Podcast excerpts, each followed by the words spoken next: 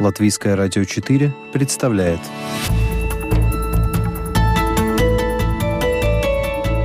Человек и его поступки. События и его значения. В программе «Мир в профиль»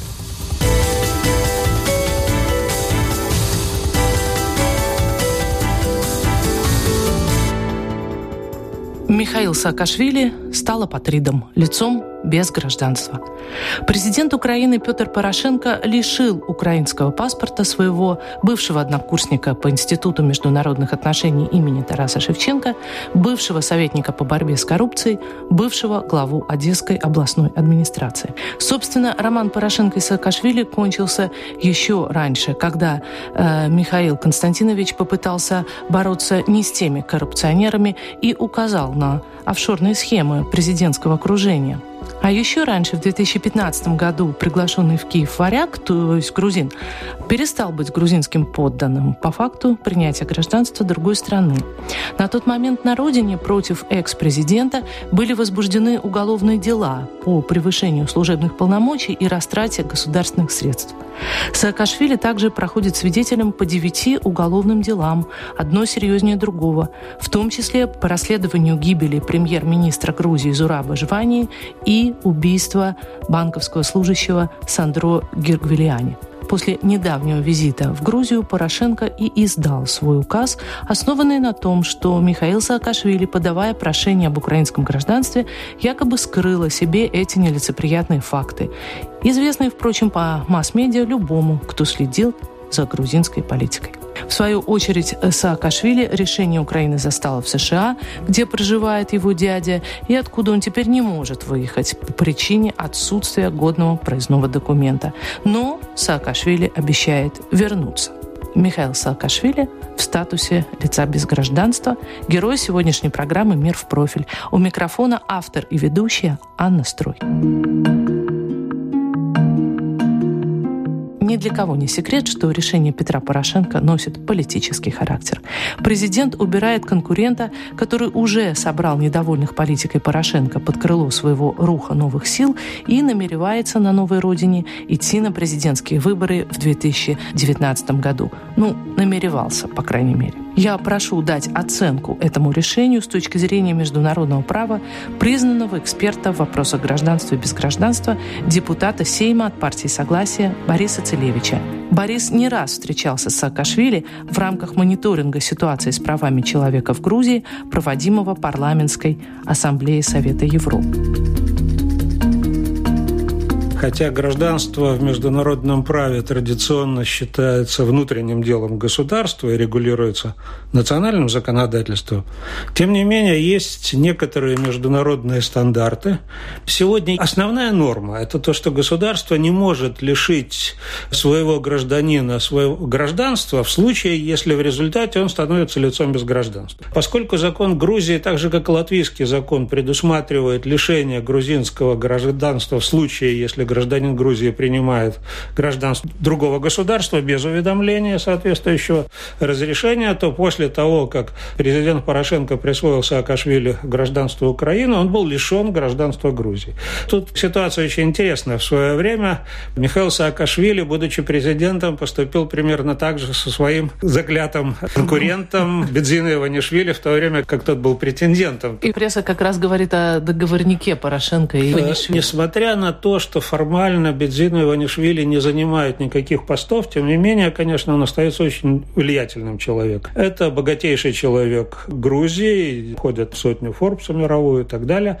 Именно он создавал коалицию самых разных партий против Саакашвили на выборах 2012 года. Со свечкой я не стоял, не могу сказать, была ли у них встреча с Порошенко и сыграл ли Иванишвили в этом какую-то роль. Ну, по крайней мере, Порошенко посетил Грузию, да? Ну, там, честно говоря, его высказывания в Грузии были достаточно достаточно непоследовательными. Давайте, может быть, чтобы нам закончить с юридической угу. стороной дела, лишить гражданства нельзя. Даже если оно присвоено так особым э, указом президентским. Нет, это не, не важно. Значит. Это не значит, что такой акт не может быть издан, но он с точки зрения международного права, он, конечно, будет очень сомнительным, скажем так. Но если обратить внимание на латвийский закон о граждан, у нас есть 24 статья, которая предусматривает лишение гражданства человека. В ней есть четыре пункта, которые предусматривают, в каких случаях человек может быть лишен гражданства Латвии. В случае, если он принимает гражданство другого государства, или которое не входит в список, предусмотренный законом, если он служит в вооруженных силах другого государства, кроме НАТО там, и так далее. В каждом из этих пунктов есть специальная оговорка, что он лишается гражданства в том случае, если в результате он не становится апатридом. Но в одной части такой оговорки нет. И эта статья говорит о том, что человек может быть лишен гражданства, если при предоставлении гражданства он представил о себе заведомо ложные сведения. Именно это Саакашвили вменяется. По сути дела, о чем может идти речь? Что он скрыл факт судимости? На тот момент он не был осужден, приговора суда не было. Я не знаю точно, естественно, формулировок украинского закона. Речь там идет о необходимости сообщать либо о судимостях, либо о том, что он находился под следствием. В то время уголовные дела против Михаила Саакашвили в Грузии уже были открыты за злоупотребление властью и так далее. Но мне трудно себе представить, что ему можно, скажем, вменить в вину то, что он об этом не сообщил. Об этом вся пресса писала.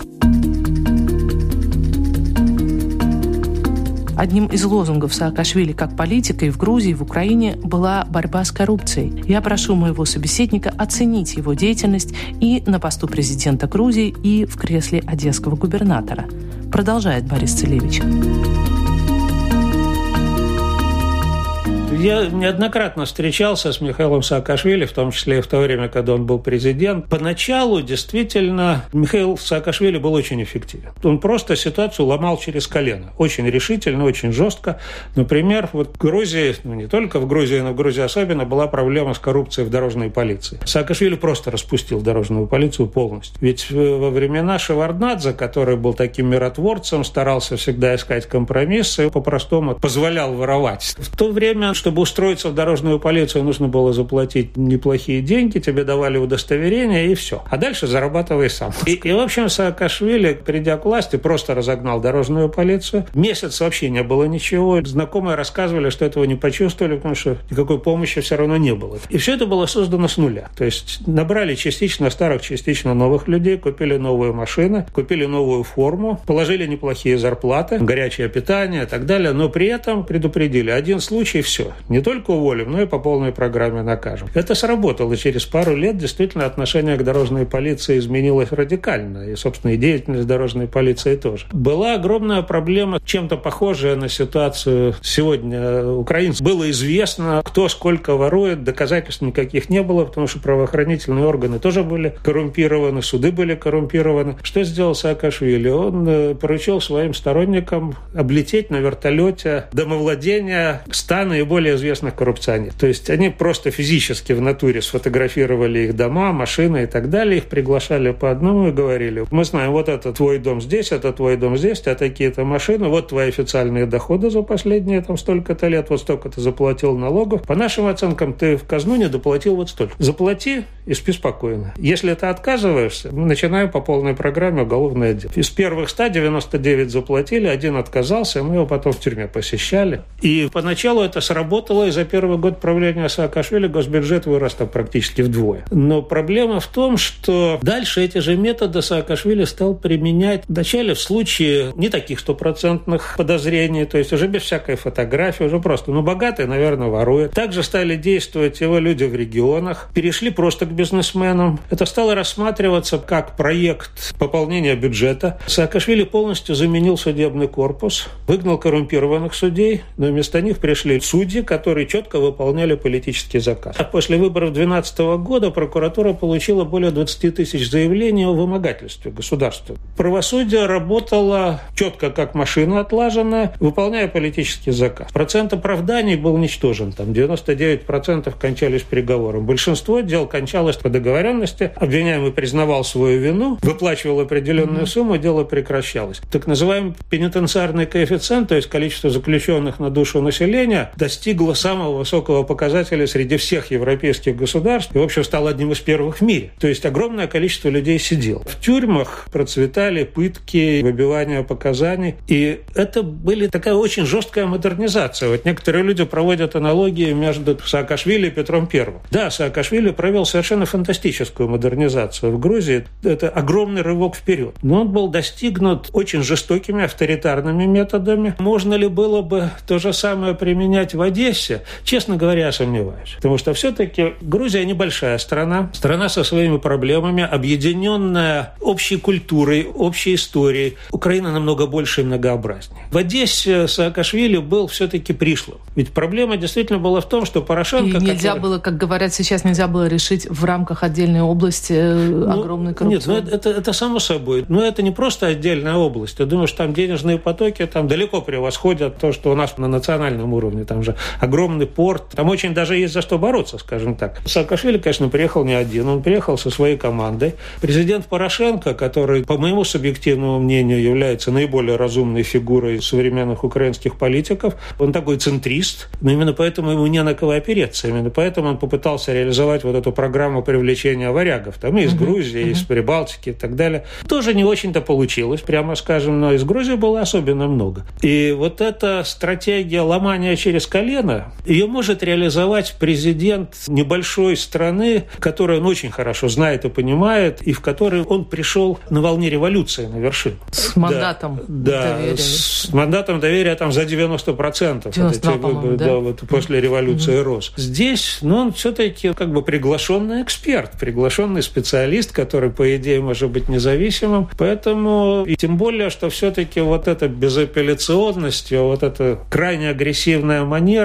я не хочу сказать, что в Грузии она органична, что все там так себя ведут, там, кавказский темперамент. Нет, совсем нет. Но в таком государстве, как Украина, это больше мобилизовало и вызвало поддержку, скорее, таких популистски ориентированных людей. Насколько я говорил со своими знакомыми, украинскими политиками, экспертами, все они очень скептически оценивали политические шансы Михаила Саакашвили. То есть, на самом деле, Порошенко ничего не выиграл из этого. Наоборот, было бы выгоднее позволить Михаилу Саакашвили участвовать в выборах. Много бы он все равно не набрал. Но как-то у Порошенко было бы больше пространства для маневра. Мне кажется, если все действительно так, как пишут, это действительно этот указ издан, то он скорее выстрелил себе в ногу. То есть он облегчил жизнь конкурентам, а себе только усложнил. Возможно, там были какие-то факторы неформальные, неофициальные, о которых мы не знаем, но тем не менее это решение, оно, конечно, и юридически достаточно сомнительно. И, конечно, очень важно, как все-таки будут продолжаться эти уголовные дела против Саакашвили в Грузии, поскольку обвинения очень серьезные. Это связано и с участием его в таком так называемом деле Гергуляне, это убийство, осуществленное сотрудниками грузинской полиции, там по прямому указанию властей. По нему есть решение Европейского суда по правам человека очень жесткое и ряд других очень серьезных обвинений. Саакашвили – это, конечно, фигура очень противоречивая, очень трагическая. Конечно, нельзя отрицать его роли в начале трагической войны восьмого года, mm-hmm. когда все-таки, что там не говори, то он отдал приказ о начале штурма Цхинвала там, при всех оговорках. Поэтому как ситуация будет развиваться дальше, посмотрим. Что может сделать Совет Европы? Погрозить пальчиком, что-то сказать? Я думаю, что будет проведен определенный юридический анализ, он, очевидно, уже идет. Какие выводы будут сделаны, это, конечно, зависит от формулировки, собственно, самого этого нормативного акта. Сейчас ООН проводит декаду борьбы с безгражданством. Людей, которые находятся в этой ситуации, в мире около 10 миллионов. Из них в Европе почти миллион. Это люди разные. К сожалению, латвийские неграждане составляют в этой группе достаточно значительную часть. Хотя с точки зрения латвийского законодательства наши неграждане апатридами не считаются, но с точки зрения международного права считаются. Наше правительство просто не хочет этого признавать. Ситуация, конечно, несравнима с ситуацией, например, цыганских детей на Балканах и э, в целом ряде государств Европы, в частности в Италии, куда они прибывают как беженцы. Это люди, у которых вообще нет никаких документов. Такая же ситуация несравнимая с ситуацией наших да. латвийских неграждан, поэтому именно этому уделяется гораздо больше внимания. Кроме того, это, конечно, лица, ищущие убежище и беженцы, в частности, несовершеннолетние. Люди, которые утратили гражданство своего государства или ситуации достаточно часто бывают, когда просто невозможно установить, у людей нет документов, государство, откуда они бежали, не относится к числу демократических и управляемых. В этом контексте угу. ситуация Саакашвили, конечно, важна, нельзя это игнорировать. Права там каждого человека важны. Тем не менее, есть такое понятие cherry picking, говорят по-английски, это выдергивание вишенки угу. с торта. Это известный человек, очень популярная, противоречивая фигура, у которого очень много поклонников, очень много тех, кто его ненавидит. Выигрышно с точки зрения пиара, выигрышно с точки зрения журналистики. Честно говоря, мне было бы очень обидно, если вот в контексте с этой ситуацией с Михаилом Саакашвили на вопрос без гражданства обратили бы пристальное внимание и в то же самое время игнорировали бы ситуацию mm-hmm. сотен тысяч тех же цыганских детей, тех же детей беженцев и нерегулярных мигрантов, в конце концов, тех же неграждан Латвии. В конце концов, все люди равны, права каждого человека равны. Но может получиться и наоборот, что вот эта ситуация Саакашвили, наоборот, привлечет внимание политических лидеров к проблеме без гражданства.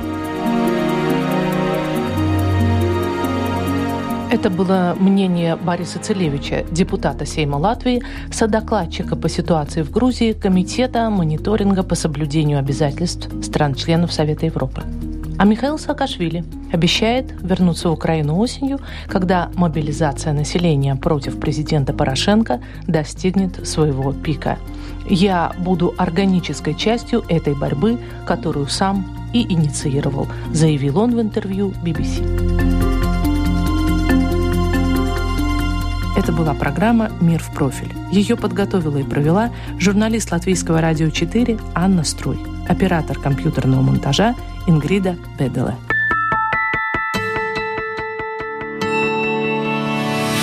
Человек и его поступки, события и его значения в программе «Мир в профиль» каждую субботу в 12.10 на Латвийском радио 4.